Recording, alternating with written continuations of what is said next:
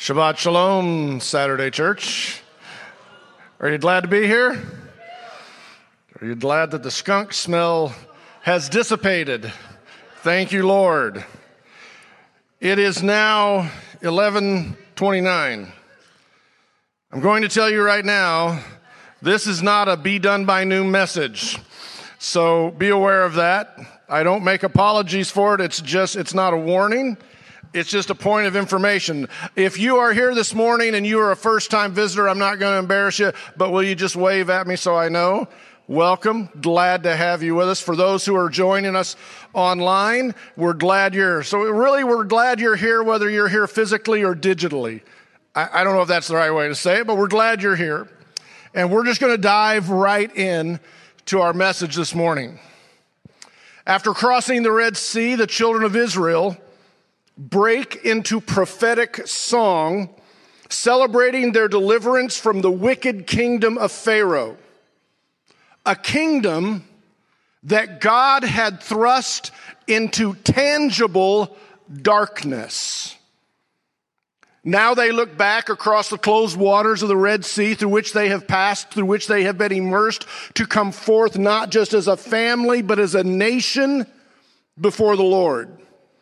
As they celebrate the defeat of this kingdom of darkness, they come to the climax of their song that they have begun to sing and focus their hearts on what God has done to rescue them from that kingdom. Exodus 15 verses 16 through 18, they sing terror and dread uh, falls upon them. By the greatness of your arm, they are motionless as stone until your people pass over whom you have purchased.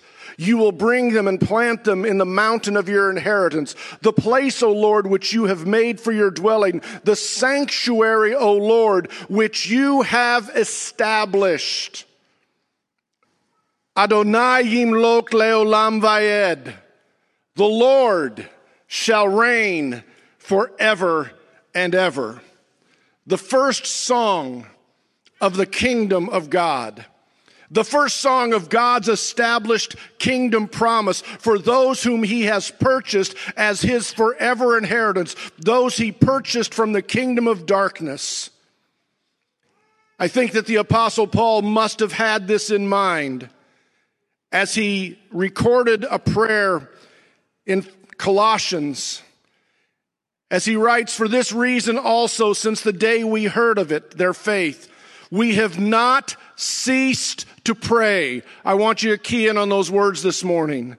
We have not ceased to pray for you and to ask that you may be filled with the knowledge of his will in all spiritual wisdom and understanding so that you will walk in a manner worthy of the Lord. I'm going to repeat that. So that you will walk in a manner worthy of the Lord, to please Him in all respects, bearing fruit in every good work and in and increasing in the knowledge of God, strengthened with power according to his glorious might, for attaining of all steadfastness and patience, joyously giving thanks to the Father who has qualified us to share in the inheritance of the saints of light. For he rescued us from the dominion, from the kingdom of darkness, and transferred us to the kingdom of his beloved Son. Do, do you hear the echoes of the song of the kingdom?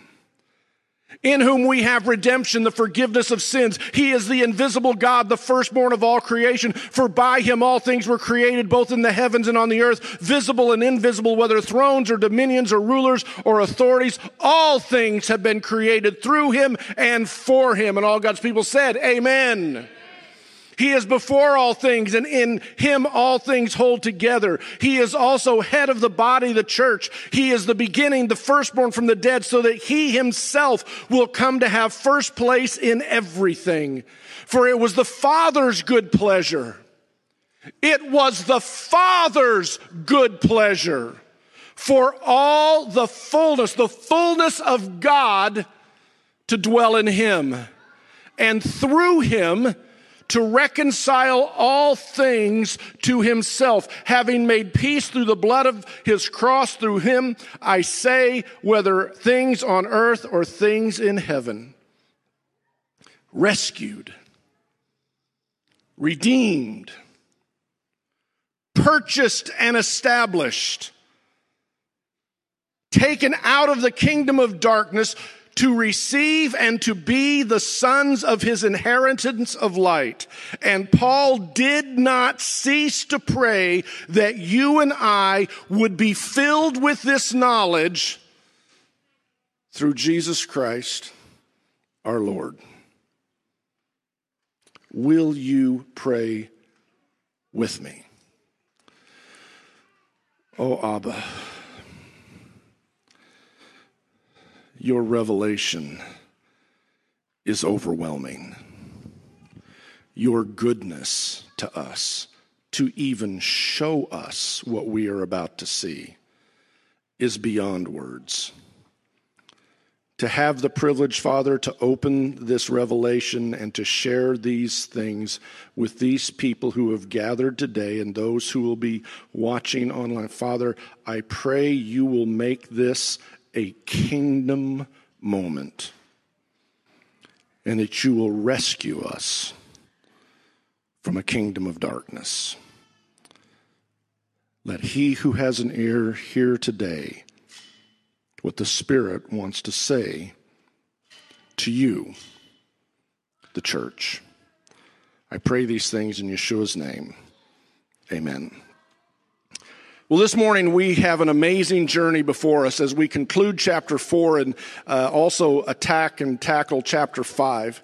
So far, we have looked at the glorious throne and the glorious eternal one seated upon it. I'm so thankful for the songs that we sang today. While I gave a little hint of direction uh, to our worship team, the Holy Spirit filled in all the gaps. I sit there as we're worshiping and I see words and phrases and, and terminologies that I know the Lord wants to bring forth, and I know the signature of God, the hand of God has been upon us. And, and so I want to just share with you the things we're going to see and talk about today. Wow, this could be an amazing moment if we will open our eyes and ears. We have seen his glory described using stones of radiance that reflect and refract the light of his glory. We have seen that the throne of God, the Merkava throne chariot of God, is actually a throne complex surrounded by 24 thrones upon which sit 24 elders, like the 24 courses of the priesthood God gave to the sons of Aaron. We have seen the four Hayot, the living beings, what I call the mamas of life as they stand at the four corners of the throne, standing for every tribe, language, people, and nation, standing for north, south, east, and west. We have seen, but now we must understand what we have seen. And to do that, we need to see the rest of the story. So if you have your scriptures with you, I'm going to begin reading from Revelation chapter 4, verse 8. And the four living beings, each of them having six wings are full of eyes around and within. And day and night they do not cease to say, holy, holy, holy is the Lord God Almighty who was and who is and who is to come. In this verse, we get three descriptions of the four living beings. The first description is about their bodies. Each has six wings. And, and this is exact eh, match to what Ezekiel sees in his revelation. Ezekiel saw these four living beings and he described them using the Hebrew word hayot, which means living beings, beings of life. And he describes the awesomeness of these wings. In Ezekiel 124, he says, I also heard the sound of their wings like the sound of abundant waters as they went like the voice of the Almighty, a sound of tumult, like the sound of an army camp. Ezekiel's description is one of the ways that we know there is movement upon this unmovable throne of God. It says that the sound of their, their wings was heard when they went. And the Hebrew word that is there for going or, or when they went is literally the root word halak, which means when they walked. When the four living beings began to move, the sound of their wings was heard. It was heard like the sound of rushing water, like the sound of a mighty rushing wind. But when they ceased to move, their wings dropped to their side. I say again, the throne of God is unmovable, but it's always moving in some fashion. The second description convinces me that these are the mamas of life. I, I shared with you last week that the word chayot is in the feminine. And uh, you may have thought, well, what's, why is he saying that? Well, it's just because it's in the feminine. Is that the only reason, Brent, you think they're the mamas? No. Now we've got another description. They have eyes around and within and all around. And what mama doesn't have eyes in the back of her head? How do mamas do what mamas do? How do they see what the, how do they know what's going on? I'll tell you why. They're mamas. It's like they've got eyes that, that they don't just see with these, they, they see with their ears, they see with their, these are the mamas who keep watch over life. That is the four living beings. They are the guardians, the watchers of all of the manifestations of life that God has created, north, south, east, and west upon this planet. We get a description of what they do, and I want you to hear these words. Notice, they do not cease to say. Well, that sounds familiar, doesn't it? They do not cease to say, whatever they're doing, it's almost like Paul was saying he does. There is intercession. There's a purpose for their voice. How did Yeshua teach us to pray? Without ceasing. Come on, church. But prayer is not only a presentation of a request, it is a declaration of truth. And may I just be honest, and I'm preaching to myself as much to you. Most of our prayer lives would become much more rich and satisfying if we were doing what the four living beings and the 24 elders were doing. They come before the throne to give, not to get. The getting is inevitable because our God is righteous and he always gives. I don't have to go to him to beg him to do or to be what he has already revealed himself to do or, or as he is. He is a giving God. For God so loved the world that he, because that's who he is. And I don't have to beg God to give me what I need. I have to trust God that he already has what I need.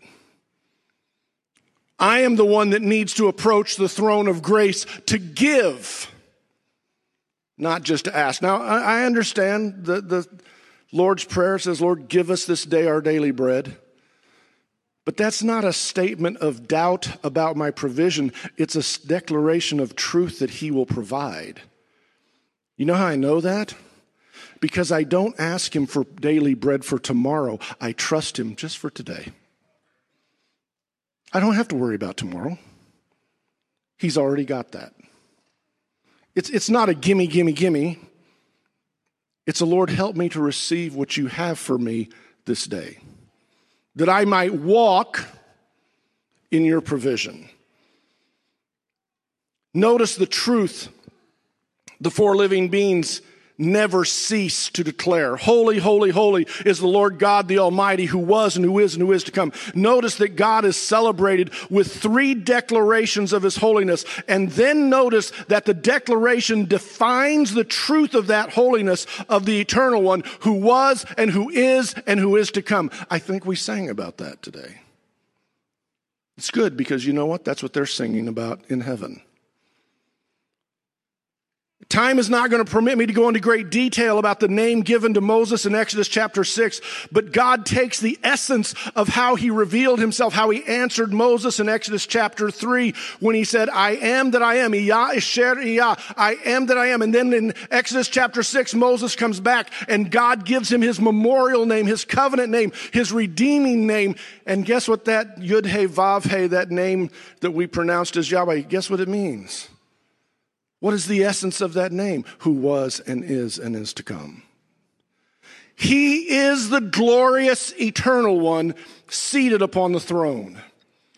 Please notice the emphasis that is placed on God's relationship to time. He is the God who sits enthroned above all time and space. He was, He is, and He always will be. Now notice how the next verse also emphasizes, emphasizes time. Verse nine. And when, everybody say when. I just did that because, you know, I see preachers do that on TV. And when the living creatures give glory and honor and thanks to him who sits on the throne, to him who lives forever and ever.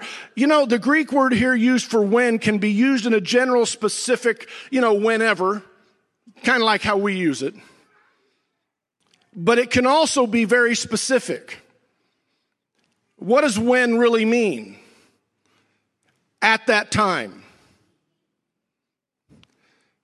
It has the idea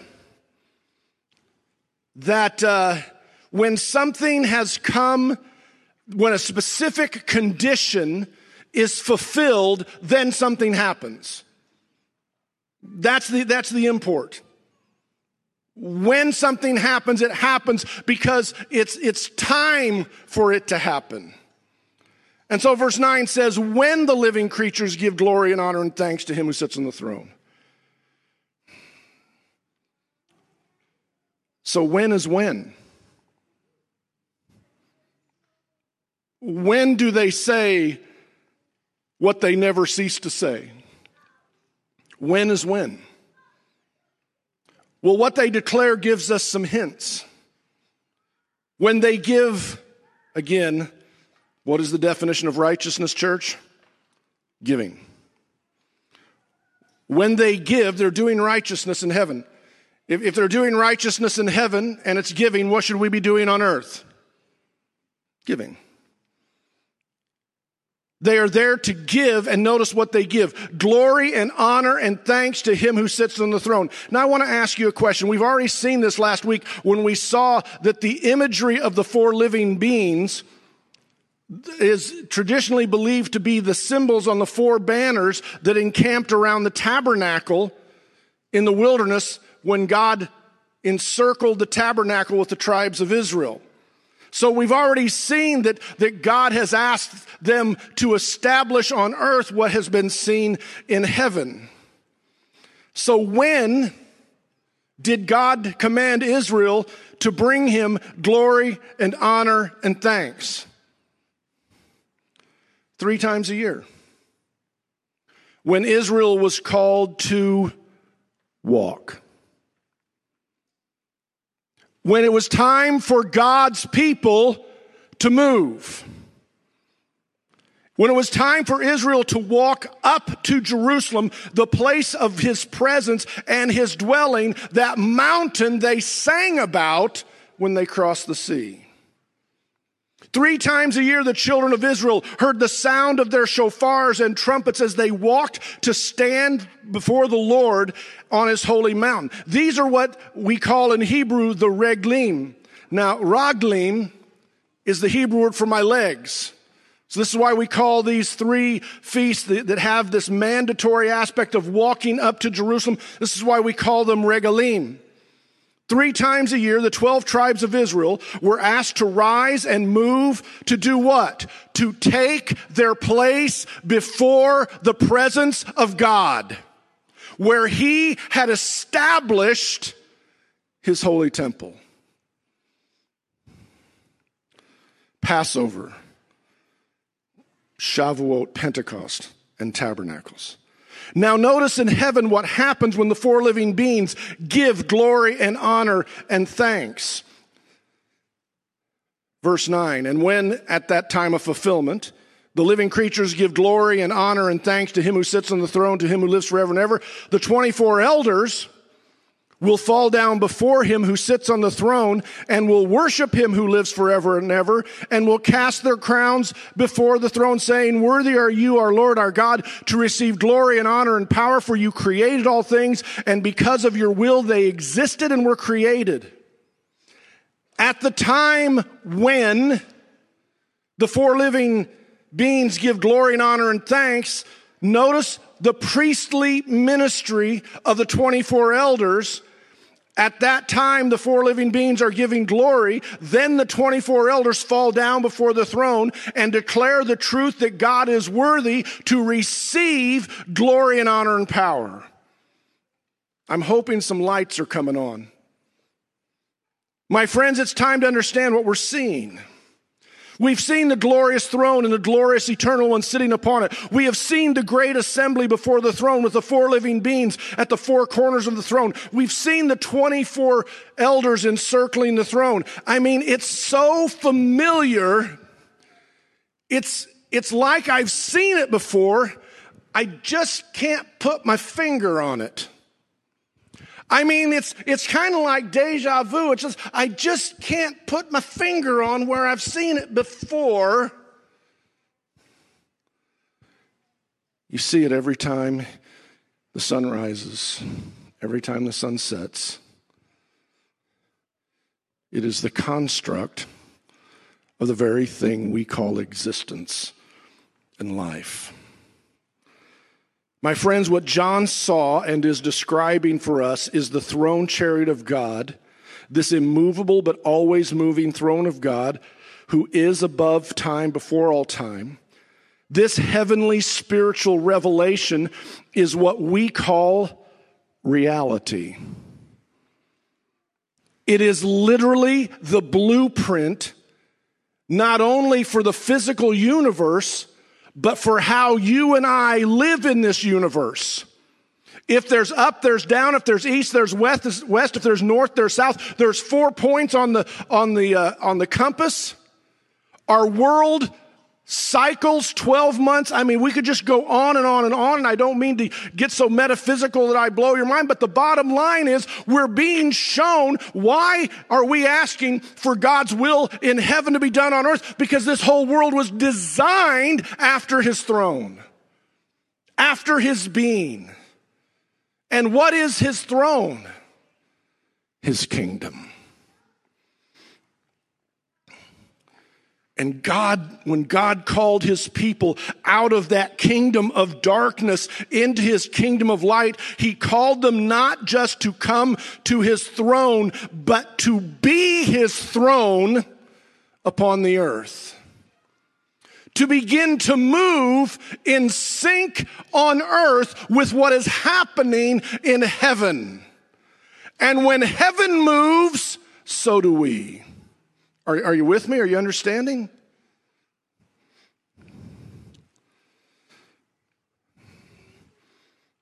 You notice that day and night they never cease to say 12 and 12, 24. Notice that the 24 elders cast their crowns before the Lord. Our English word crown comes from the Hebrew word karen. I, I used that name the other day the way our culture has begun to use it, and I immediately apologized. Karen is a beautiful name. It comes from the Greek word, the, or the Hebrew word from which we get the word crown. What does it really mean? What is a Karen? The easiest way to illustrate it for you is to call to your mind a statue in New York Harbor Lady Liberty and upon her head is a crown. And that crown has pointed. Do you, you know what I'm talking about? What are those symbols of? Rays of light. That's what a crown is. That's what a, that's what a Karen is. A Karen is a ray of light. The 24 elders fall down before the Lord just as the 24 hours of the day as this world moves, there comes a moment when the light of every hour is cast upon the throne of God. Psalm 81 3. You think, Brent, you're just, you're just going too far. Psalm 81 3. Blow the trumpet at the new moon, at the full moon on our feast day. The word here for feast day is literally appointed times. And the full moon is the word kise, which is, has the same three letter spelling as the word throne. What are we looking at? We've seen the great assembly. We're looking at what I like to refer to as the grandfather's clock. His throne is his clock, his throne is his calendar. No wonder Satan hates it. You know, later in Revelation, it will say that Satan hates the throne. Well, that's, I understand why he hates the one on the throne, but why hate the throne? Because he knows what the throne is, and his time is short.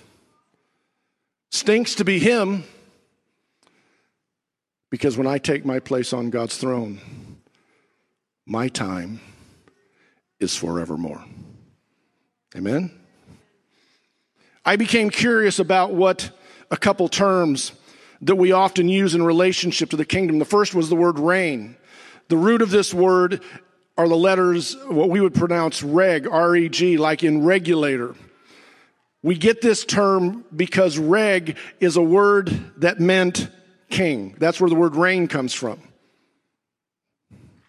Isn't it interesting that three times a year, Israel was called to walk to the place of his dwelling to stand before the king, and those feasts are called regalim.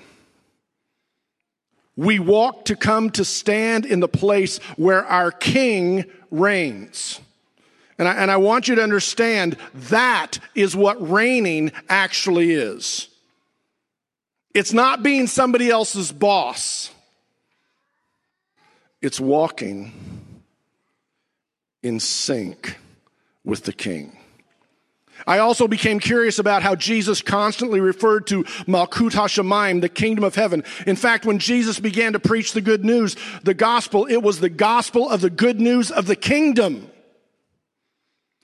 So I began to wonder about this word Malkut because I understood how, how it related to kingship and there was a there was a sound within the word that I, I I understood the first part of the word, but I didn't understand the second part of the word, and so I, I simply did a word search. And I won't tell you exactly how I did it. It was kind of a phonetic, uh, looking for it from a phonetic sound kind of thing, um, and and I was I was amazed where it took me, because lo and behold, it took me to the word Cohen, the Hebrew word for priest. We hear it in the name Melchizedek, Melchizedek, the king of righteousness. But that word Malchut not only has the idea of kingship, but within it, it also has the, uh, the concept of priesthood. And who was Melchizedek? He was a priest king. What have we seen the 24 elders doing? Serving God serving us. That's what a priest does. The kingdom of God is creating in us and for us is a priest kingdom where day and night we will never cease to declare the truth of who our God is. Where day and night we stop complaining about what we don't have and declare who He is. Because He's already got everything we need and He knows that we need it before we ask. So, why do we celebrate the feast of the Lord? I'm, I'm gonna, I could possibly make some enemies this morning. First of all, I do not keep the feast, I celebrate them. Second of all, I do not keep the feast because I am under the law. I am definitively not under the law. I am under the revelation of grace. So why, as a new covenant, spirit filled believer, would I want to celebrate the feast? Because I get the same invitation that Israel got to come and join the movement of the heavenlies. Church, I know where most of you have come from. I get it. Been there. But this isn't about law. It's not about regulation, it's about revelation. It's about being invited to take our place on the throne of God And when it's time to move in the power of his spirit. There are a lot of people that keep the feast because of regulation. And I feel sorry for them because they do not understand the joy of the feast as revelation. What it teaches me about what I have been called to.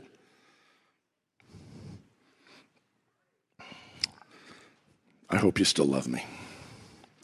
So now we need to transition at noon into chapter 5. As we've seen the grandfather's clock, now we're, we're in a place to understand how important what we have seen really is as we look at the generation of Yeshua. And we're going to do this as quickly as I can. I saw in the right hand of him who sat on the throne a book written inside uh, written inside and on the back, sealed up with seven seals. And I saw a strong angel proclaiming with a loud voice, Who is worthy to open the book and to break its seals? And no one in heaven or on earth or under the earth was able to break it or look into it. There is a book in the hand of the eternal one. Who wrote it? He did. Because it is his word. But what is it? The answer that, to answer that question, we must understand how God's revelation began at the very beginning in Bereshit, in Genesis.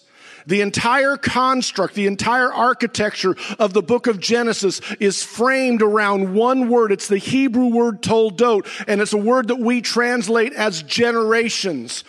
Genesis chapter 5 verse 1, these are the generations of Adam. And then we're told the 10, the lineage of, of Adam all the way down to Noah. Genesis 6 9, this is the toldot or the generations of Noah. Genesis 10, these are the toldot, the generations of Shem, Ham, and Japheth. And what follows after each is what? The story of the children, the story of the legacy. And then we get to Genesis 37 and we begin the toldot, the generation of Jacob. And it says, these are, this is the generation generation of Jacob. Now, Joseph, why does it do that? Because the generation of Jacob is told in the legacy of his children. And Joseph comes as that legacy and he becomes the, suff- the picture of the suffering servant who literally saves the world because he becomes the bread provider. But wait a minute, I thought kingship was with Judah. How come Judah has no toldot? How come there's no verse where it says, and this is the toldot of Judah? Because we haven't gotten there yet. But now we have. You see, John turns in his hand, turns to see that the eternal Father has the book that is the legacy of Judah. And you'll understand why I say that in just a minute. It is sealed with seven seals, meaning the only one uh, who has the seven spirits of God's holiness can open it and reveal it. The strong one asks, Who is worthy? We've sung that word so many times today. We're going to redefine that word this morning. Who is worthy to open the book and break its seals? And notice the emphasis on worthy. We're about to get a clear understanding of why Jesus is worthy and what it really means. Verse 3 No one in heaven or on earth or under the earth, no one created, no, no angelic being, no human being, no, no, no one in all creation has been found worthy. The saga continues in verse 4. Then I began to weep greatly because there was no one found worthy to open the book or to look into it. And one of the elders said to me, Stop weeping. Behold, the lion that is from the tribe of Judah, the root of David, has overcome, so has opened the book and its seven seals. One of the 24 elders says, tells John, Stop weeping. Now, now some of you, as, as you come to see what, you're, what the Lord is showing us, you may start weeping today, but let it be tears of joy because there's no crying in heaven. Especially when cry, it is a cry of anguish and sorrow because cries of anguish and sorrow are a reflection of a lack. And in Him there is no lack. There is no want. The Lord is my shepherd. I shall not want. I shall not be in need. There's no reason to cry. Behold, the lion from the tribe of Judah, the root of David. Finally, the toldot of Judah. And it's told in the legacy of Jesus. It's finally come. He is Shiloh. He is the Lamb of God. He is the Lion of Judah, and he is worthy. But what does worthy mean? And why does it matter? The Greek word used for worthy is axios. I know you're not going to remember that. But it has the idea very similar to the Hebrew word for glory, which is kavod. But axios has the, axios has the idea of something that is central.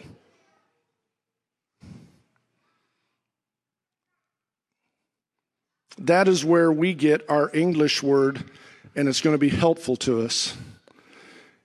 It's the word from which we get our word axis. Now, church, listen to me. What is an axis? What is an axle? It is something that rotates around that which is central, that which is centered. If I move around this podium, this pulpit, this is my axis. And that is the word for worthy. Yeshua is worthy of your praise because he is central and located, centered to everything God has ever done. I don't know how you're not shouting. He is worthy to open the book in God's hands because all of God's word centers on him. He is the axis upon which everything rotates. He is central. And I want to say this because I know where many of us have come from. And I, and I pray for those who maybe who watching who have drifted into believing it's their righteousness and not his. If he is not central to who you are do, what you are doing, you will not stand in his throne. You can walk in your own circles of righteousness all day long. If you aren't centered on Him, you're just walking in worthless circles. He is worthy because He is central to everything. It is amazing that I have to get this fired up to, to emphasize that. How could we have ever forgotten that? Notice where he takes his stand. And I saw between, better, I saw in the middle of the throne with the four living beings and the elders, a lamb standing as if slain, having seven horns and seven eyes, which are the seven spirits of God sent out in all the earth. And he came and took the book out of his right hand of him who sat on the throne. Jesus, or John sees Jesus as the axis of the throne, central to everything that the Father has done, past, present, and future. But notice what makes him worthy.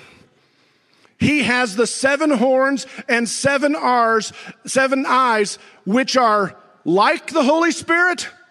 No, we're not doing a simile right here anymore. This is not a comparison. This is a declaration of truth. This lamb who has these seven horns, this, this is, is, these are the seven spirits of God. It was the Father's good pleasure that all the fullness of the, in Him. He wanted to do it, not me. How can we set Him aside? How can he become less important? How can Moses become more important than Mashiach? Moses will judge us because we wanted to circle around him instead of around the one who is worthy to be the center Folks, please listen to me. If he's worthy to be the center of the throne of God, this throne chariot that is established, unmovable, but always moving, that the heavenlies are. If he is worthy to take his place there, he is worthy to take his place here. And my life, I'm invited to walk with him, to reign with him. He came and took the book because he is the Word of God. He is the right hand of the majesty of him who sits upon the throne. He is the axis. I say it again the angels did not tell the shepherds that the Messiah had been born in Bethlehem. The angels told the shepherds that a Savior who is Mashiach, who is the Lord, has been born in Bethlehem. Amen?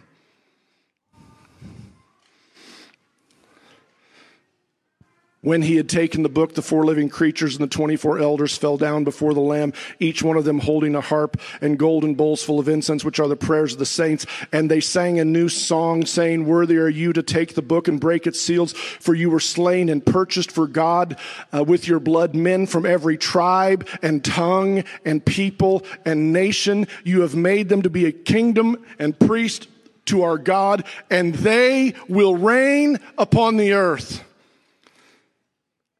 This is a transformational moment in the heavenlies, in the throne room of God. The Bible says that God shares his glory with no man. So ex- do the math, my friends. Explain who Yeshua is if all of heaven is now circling around him. While people try to get clever and try to make him less than who God revealed him to be. The four living beings and the 24 elders fall before him. Notice we see another description of the priest kingdom to which we are called. The 24 elders have golden harps to play the songs of the kingdom and golden bowls filled with incense, which are the prayers of the saints, the holy ones who staked their claim in the kingdom of God by making Jesus the axis of their lives. And with the harp in hand, it's time for a new song. And they sang a new song, singing, Worthy are you to take the book and break its seals, for you were slain and purchased for God with your blood from every tribe and language and people and nation. What do you say? You brought life to the four corners of the world to the four divisions of humanity. You purchased life for God. And you have made them a kingdom and priests to be our God. And they will reign. You know, the sages of Israel teach that there are 10 prophetic songs, and that nine of them have been sung. Do you know what they say the last one is? The song of the Messiah. They're right. What they don't know is it's already being sung by those who know him for who he is. You see, with his blood, he purchased us that we might take our place. He has prepared for us a place around his throne to be kingdom priest, and they will reign upon the earth. My friends, God's throne is God's people. God's kingdom are the saints of God who made the one whom he sent the axis of their lives. I say it again. You know, when you think about the kingdom and oh, they're going to reign upon the earth. Well, I mean, how many bosses can you have? I mean, how many other kingdoms, you know? Reign can't mean we all get our own kingdom. What does it mean? To walk with the King. Do you know what that means? We're almost done, church. It means when you leave this place today, you get to go reign. You don't, you don't get to go be someone's boss. You get to make Yeshua the center of your life and walk with Him. You know why we don't run from tribulation? Because we've been taught to walk in the power of His presence. These legs, they weren't made for running, they were made for walking. And I think Paul said something about that. If we live by the Spirit, then let us, come on, walk in the Spirit. I close with the final verses. Then I looked and heard the voice of many angels around the throne and the living creatures and the 24 elders, and the number of them was myriads of myriads, thousands of thousands. Uh, it's the ancient Hebrew word agab. No, I just made that up. Myriads of myriads and thousands of thousands, saying with a loud voice, Worthy is the Lamb that was slain to receive power and riches and wisdom and might and honor and glory and blessing, a sevenfold anthem of praise.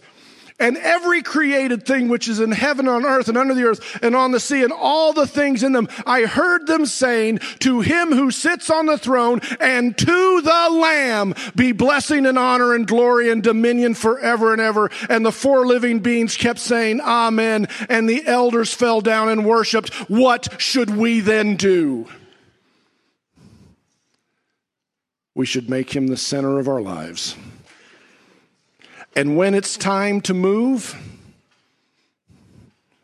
when it's time to walk, worship team, you can come back. It's time to walk. And that doesn't just mean during the festivals, though it can mean that. I love them because it reminds me I have a place prepared for me.